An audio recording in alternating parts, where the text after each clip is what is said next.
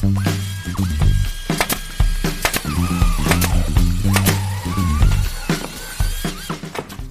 and welcome to the Tradie Connection podcast. My name's Sean and I'm your host.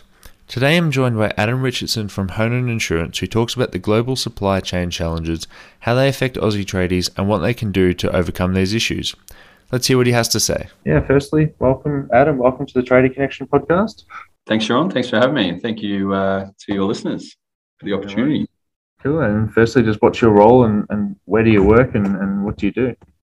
Yeah, sure. So I've been with Honan for 10 years. So I'm actually the National Construction Practice Group lead. Uh, so anything relating to construction generally comes via my desk or my laptop. Uh, so I've been doing this for a long time. Uh, I've been in the insurance game for 22 years. So I've seen, you know, from from small to medium to large builders, uh, including you know electrical, plumbing, and the like. Um, so you know, effectively, I've seen quite a different number of scenarios and claim type losses over the journey. So uh, I like to think I've got a little bit of a handle on, you know, the market and, um, you know, in terms of offering solutions for clients of ours and, and people that need assistance. So. Awesome. And the reason we're speaking today is to talk about how COVID has impacted the Australian construction supply chain. Do you mind just explaining what the what the climate looks out there for, for the supply?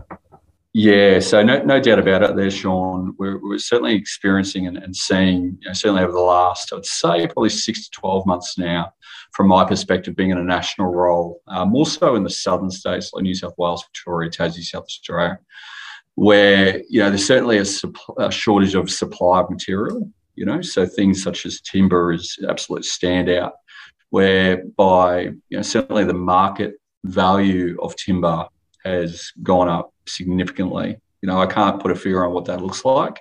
However, you know, we're very much familiar with that. That you know, the lead time for you know for your listeners and you know the tradies out there is that you know for for a house builder, for instance, you know, it might take them up to three months to get a truss for the roof, where it might have previously been something like four weeks. You know, so it's it's threefold from where it was. Um, you know, and I think you know, COVID certainly had that impact over the last couple of years here in Victoria um, with lockdowns um, that, that has certainly caused a lot of disruption. In addition to that, you know, not only have we seen the disruption caused by lack of materials uh, or shortage of materials, it's just taking longer lead time to get, you know, um, fit for purpose products. Um, you know, where previously we were seeing, um, you know, sort of some other um, non-local products, uh, goods and, and, materials that might have been um, been imported previously. Um, it's taking longer. Um, and lastly, there, Sean, we're seeing certainly a shortage in skilled labour. You know, so as a result of, of COVID, we've seen you know a lot of people changing careers or looking to try and do something different now off the back of two years working from home. You know, so um, so that that's some of the issues that that I've experienced, um, and no doubt some of the listeners have as well. So, but at, at Honan, you know, we're a young and, and vibrant team. We're one of the fastest growing brokers in in Australia. Um, you know that that has some significant scale and, uh, and volume um, in the construction space and, and premium to market. So as a result of that, we've been able to develop some some key products that you know are market leading by way of coverage offering and, and premium competitiveness. So um, yeah, so which isn't always easy to find, but you know because we've got the expertise, we've got access to an international network. Uh, you know we're, we're able to sort of think outside the box, and be a bit more innovative. So. And you touched on this a little bit, but what do what do these supply chain issues mean for our readers? Now, readers are mostly going to be on the tools doing the work. What does it mean for their job and their businesses with these with this disruption? Yeah, so what it looks like there, there, Sean, is they've got to be conscious of lead times. So it's forward planning and, and also forward budgeting because, you know, if they're previously sort of working off budgets that they might have had in place, say three, four, five years ago, they need to revisit that in terms of what what's the market costs for for you know the likes of just basic materials such as timber and you know even speaking to a few of my my local guys resi builders here is that you know saving off cuts you know and not not being dismissive in terms of just sort of throwing away things that you'd think, oh, shouldn't really need that, but holding on to, to parts and, and bits of, of material where where they can. Um, as a result of the the, the longer lead times to get material or skilled labour in, Sean, we're seeing that uh, projects for a builder or a contractor in particular is taking longer.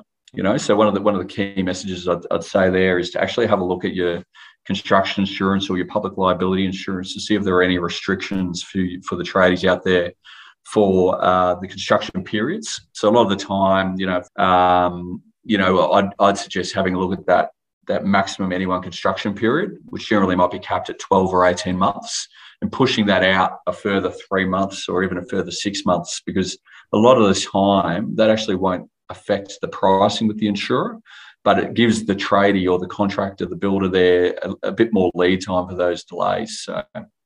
And yeah, I, I, guess you've sort of touched on this one here as well. But uh, can you speak a little bit about your role as an insurer when it comes to dealing with fines and penalties in terms of lateness? And obviously, it's, it's not going to be the the tradie's fault if, if something's delayed for reasons completely out of control. But what happens yeah. there?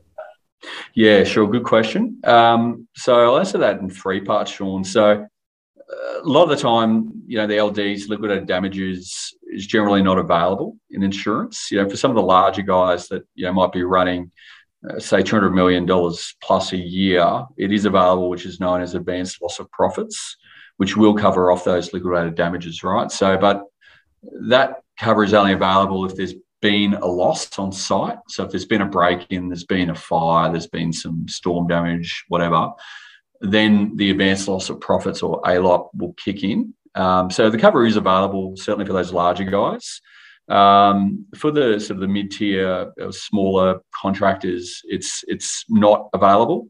Um, insurers are quite picky in terms of what they can offer.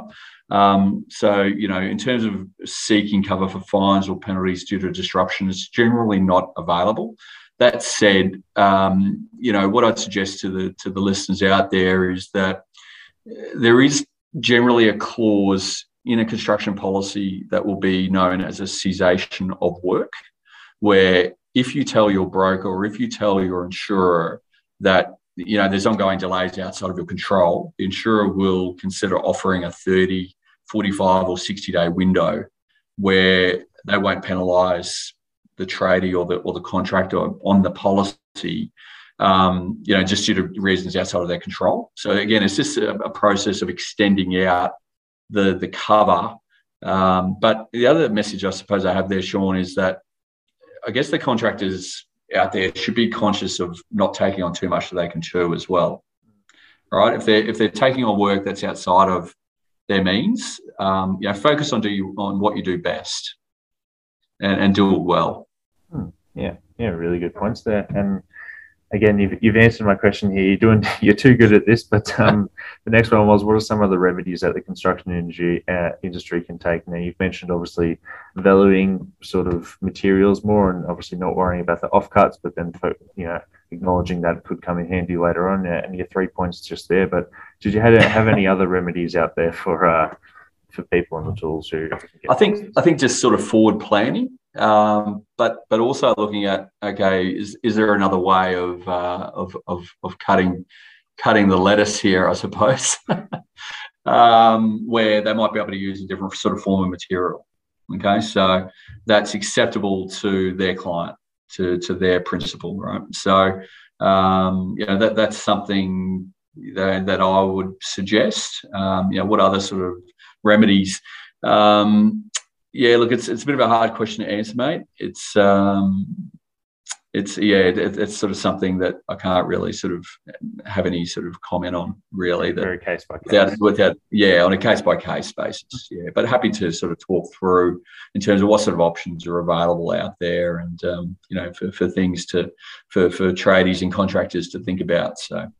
Well, that leads perfectly into the plug. So, if, if there's a tradie out there listening and, and they need a bit of help uh, navigating their way through this sort of this issue, where can people get in touch with Honan Insurance and, and what do you guys do?